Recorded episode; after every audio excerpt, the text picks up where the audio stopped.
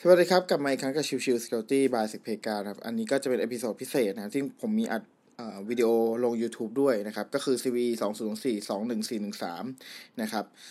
ก่อนอื่นก็ขอแนะนำก่อนนิดนึงนะครับ ตัวของ s e c p a กาเองเป็นตัวแพลตฟอร์มที่เรียนรู้ในเรื่องของตัว Cyber Security นะครับ เป็นปฏิบัติเลยนะครับ เรามีเรื่องของการ hacking การทำ forensic การทำ investigation ต่าง ๆ นะครับ หากใครสนใจก็ลองไปดูแล้วกัน มันมีหลากหลายมาก ๆ ในเรื่องของตัวเนื้อหานะครับ แล้วก็มีองค์กรชั้นนำมากมายที่ใช้ตัวของทางเซเพกาเป็นเทรนนิ่งให้กับตัวของทางทีมงานนะครับโอเค ทีนี้เรามาดูในเรื่องของตัวความหมายของช่องโหว่นี้กันนะครับ ช่องโหว่นี้เนี่ยถูกเรียกว่า CVE 2024 21413 หรือ เรียกอีกชื่อหนึ่งว่า Moniker Link Bug นะครับ อันนี้เป็นช่องโหว่ที่เรียกว่าประกาศมาในช่วงของ Patch Tuesday เอ่อ February 2024 นะครับ ก็คือกุมภาพันธ์ 2024 ที่ผ่านมา จริงๆ ก็คืออาทิตย์ที่ผ่านมานั่นแหละนะครับ ทีนี้เรื่องของตัวช่องโหว่นี้เนี่ยจะเป็นลักษณะของ Remote Code Execution นะครับ แล้วก็กระทบในตัวของ Microsoft Outlook 2016 เวอร์ชันทั้ง 32 บิต แล้วก็ 64 บิตนะครับ ซึ่งเอาจริงๆ แล้วเนี่ยใน part ของตัวฝั่งของ Microsoft Outlook เนี่ยจริงๆ เท่าที่ผมลองตามใน Twitter บางคนบอกว่าไม่ใช่แค่เฉพาะ 2016 นะครับ มีเวอร์ชันอื่นที่ได้รับผลกระทบด้วย แต่ว่าอันนี้ผมเอาข้อมูลจากทางฝั่งของ Microsoft เขาระบุไว้เป็นแบบนั้นนะครับโอเค ทีนี้เรามาดูกันก่อนว่า normal behavior โดยปกติคืออะไร คือถ้าโดยปกติอะครับมันเหมือนคล้ายๆกับ deep link คือลักษณะของกรณีที่ว่าถ้าสมมุติเราใส่ตัวของตัวลิงก์ที่เป็น Skype colon Skype name อย่างเงี้ยครับ เวลาที่เรากดตัวลิงก์ในตัวของอีเมลที่มีการส่งเข้ามานะครับ มันก็จะเป็นการเหมือนกับพยายามเรียกตัวของ Skype application ขึ้นมา แล้วก็พยายามจะ call หรือทำงานอย่างที่เรากำหนดไว้นะครับ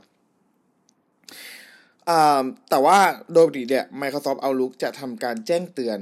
นะครับ ว่าเอ้ยเนี่ยมีการจะพยายามเรียกตัวของตำแหน่งที่ ผิดปกตินะครับ ที่อาจจะ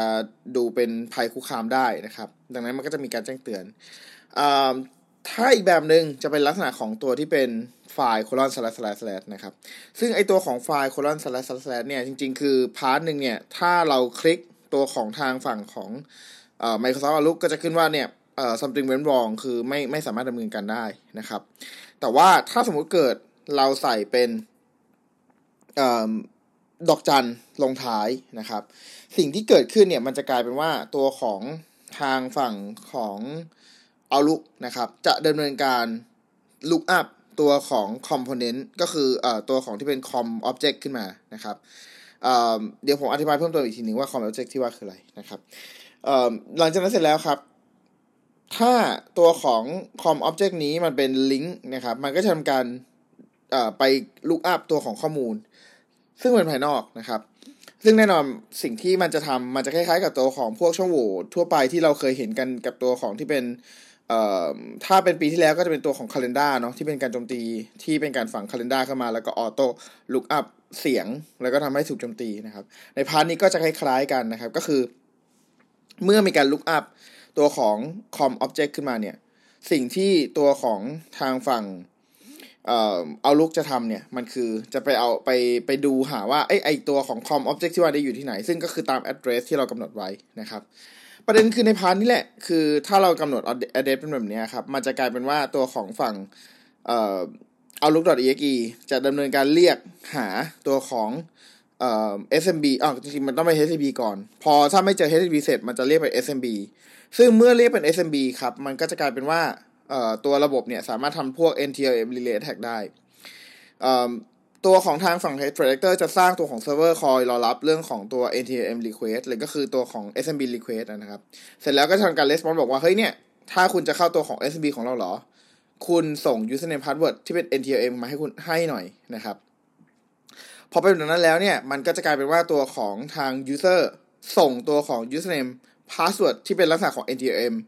ไปให้กับตัวของทางฝั่ง Threat Actor นั่นเอง ซึ่ง NTLM ตรงนี้อาจจะทำได้ 2 แบบคือเอาไปแคร็กก็ได้นะครับ หรือจะอาจจะเอาไปรีเลย์ในการที่จะล็อกอินเข้าสู่ระบบต่อไปก็ได้เหมือนกันนะครับ นี่คือขั้นตอนการทำงานหลักๆ หรือการโจมตีหลักๆ ของตัว CVE 2 2 4 2 1 4 1 3 หรือก็คือ Moniker Link Bug นะครับ ทีนี้เรามาคุยในเรื่องของ moniker link bug กันบ้างว่าจริงๆ มันคืออะไรนะครับ moniker link bug จริงๆ มันคือเรื่องของการ look up ตัวของ component นะครับเอ่อ com object นะครับขออภัย COM เนี่ยก็คือตัวของ Component Object Model นะครับเป็นเทคโนโลยีที่ถูกใช้โดย Microsoft ซึ่งอันนี้เนี่ยก็จะเป็นเหมือนกับการที่ตัวของซอฟต์แวร์ตัวหนึ่งต้องการจะ communicate กับตัวของซอฟต์แวร์ตัวอื่นๆนะครับแล้วจากนั้นเสร็จแล้วก็จะเป็นการเรียกตัวของ ตัวแอปพลิเคชันนั้นมามาช่วยทำงานในในส่วนของตัว Object ที่เราต้องการนะครับ ทีนี้ให้เรานึกถึงภาพนี้ครับ คือทางฝั่งของ Check Point เนี่ยเขาได้ดำเนินการทดสอบอในเรื่องของการทดสอบเป็นไฟล์ RTF ไฟล์ที่เป็นเรื่องของการโจมตีตัวของ Word ที่ถูก patch ไปแล้วนะครับ คืออเวลาที่ user ดำเนินการกดคลิกลิงก์ตัวของ RTF ไฟล์อันนี้คือยกตัวอย่างในลักษณะของ RTF ไฟล์ครับ RTF ไฟล์เนี่ยเวลามีการกดคลิกลิงก์เสร็จปุ๊บเนี่ยครับ ตัวของทาง user จะถูกเหมือนกับอย่างที่พูดไปก่อนหน้านี้ก็คือการ force ให้ตัวของ user ดำเนินการไปขอไฟล์ตัวของยกตัวอย่างเช่น poc.rtf มาจากตัวของปลายทาง ซึ่งแน่นอน part หนึ่งคือเราก็จะขโมยตัวของ NTLM hash มาจากทางฝั่งของ user ได้กับอีก part หนึ่งคือเราสามารถส่งไฟล์ที่เป็นตัวของ poc.rtf ที่ใช้สำหรับในการโจมตีตัวของ word ไปให้ได้นะครับ ในประเด็นนี้เนี่ยตัวของ outlook.exe จะดำเนินการพยายามดึงไฟล์มาให้ จากนั้นเสร็จแล้วก็จะให้ winword อ่า winword.exe หรือก็คือเป็นอ่า process ของ word นะครับ ที่จะดำเนินการช่วย look up ตัวของ com object ให้นะครับซึ่งประเด็นคือไอตัวของการ look up ใน part นี้เนี่ย มันไม่ได้เป็นการเปิดเพื่อ render ไฟล์ แต่เป็นการเอา passing ตัวของ content ของ RTF ไฟล์มาดำเนินการ passing ในตัวของออการ look up ข้อมูลอีกทีหนึ่ง ซึ่งไอจุดนี้แหละที่ทำให้มันสามารถทำเป็นลักษณะของ remote execution remote code execution ได้ ถ้าสมมุติว่าตัวของ Word นั้นมีช่องโหว่ในตัวของ com object นั่นเองนะครับ ใน part นี้คือ part ที่เรียกว่าน่าสนใจ เพราะว่าการโจมตีใน part นี้เนี่ย ถ้าสมมุติว่าไอตัวของ poc.rtf เนี่ย มันถูกเปิดโดยปกติจากตัวของทาง Word นะครับ มันจะถูก protect และถูกไม่ไม่เกิดการ crash ไม่เกิดการถูกโจมตี โดยส่วนที่เรียกว่า protected view นะครับของทาง Microsoft เขามีอยู่แล้วในการป้องกัน part นี้ แต่พอเป็นลักษณะของการทำคอมตัวของ monitor link บักอ่า look up นะครับ มันกลายเป็นว่ามันไม่ได้เป็นการ render ตัวของไฟล์ RTF แต่มันเป็นการเอา content ของไฟล์ RTF มาทำการเปิด นะครับพอเป็นแบบนั้นแล้วเนี่ยครับมันมันก็เลยกลายเป็นจุดที่ทำให้ตัวของ protected view เนี่ยมันไม่ทำงาน เพราะว่ามันไม่ได้เป็นการ rendering ตัวของไฟล์ ซึ่งมันทำให้กลายเป็นว่าตัวของการโจมตี RTF ไฟล์ตัวนี้เนี่ยมันสามารถที่เป็น crash ตัวของเอ่อ Word ได้นั่นเอง เพราะมันบายพาตัวของ protected view ไปแล้วนะครับ อันนี้คือยกตัวอย่างของการโจมตีที่มันอาจจะเกิดขึ้นได้ในอนาคตจากการที่ใช้ moniker link ฟีเจอร์นี้ให้เป็นประโยชน์นะครับ อันนี้เป็น part ที่สำคัญแล้วก็ทางฝั่งของ Checkpoint สรุปได้ดีมากๆครับหากใครสนใจรายละเอียดเพิ่มเติมผมแนะนำให้ไปอ่านในรายละเอียดของเพจ Checkpoint ก็จะค่อนข้างมีรายละเอียดให้ค่อนข้างครบถ้วนเลยนะครับ ทีนี้ใน part ของตัวไดแกรมเมื่อกี้ผมพูดไปแล้วแหละว่าเวลาการโจมตีที่มันเกิดขึ้นเนี่ยสิ่งที่ดำเนินการต่อของตัวของ Client อะมันจะทำการ Request ตัวของ HTTP ก่อนนะครับ จากนั้นเมื่อตัวของเซิร์ฟเวอร์ปลายทางไม่มี HTTP หรือติดต่อไม่ได้ มันจะทำการ force ไปทำการ look up ข้อมูลเป็น SMB ต่อไปอีกทีนึง ซึ่งในจุดนี้แหละที่ทำให้เราสามารถ force ให้ตัวของ user ดำเนินการส่ง NTLM มาให้เรา แล้วตัวเราก็เอา NTLM นั้นไปใช้งานต่อ ไม่ว่าจะเป็นเรื่องของการ cracking หรือจะเป็นทำการ relay attack ก็แล้วแต่นะครับ ก็สามารถทำได้เช่นเดียวกันนะครับ โอเค อย่างที่แจ้งครับ เรื่องของ limitation ในส่วนของตัว part นี้เนี่ย มีคนพูดถึงแล้วว่าไอตัวของ Outlook เนี่ย อาจจะไม่ใช่ตัวของ Outlook 2016 อย่างเดียวนะครับ แต่ว่าทางการประกาศของ Microsoft เนี่ย เป็นตัวของ Outlook 2016 เท่านั้นนะตอนนี้นะครับ แล้วก็อีกแบบหนึ่งที่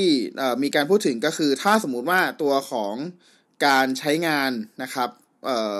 มันมีการเป็น ใช้งานผ่านตัวของ outlook.com นะครับพูดง่ายก็คือเป็น O365 มันก็จะไม่ได้รับผลกระทบจากช่องโหว่นี้นะครับ อันนี้ก็เป็น part อีก part ที่สำคัญ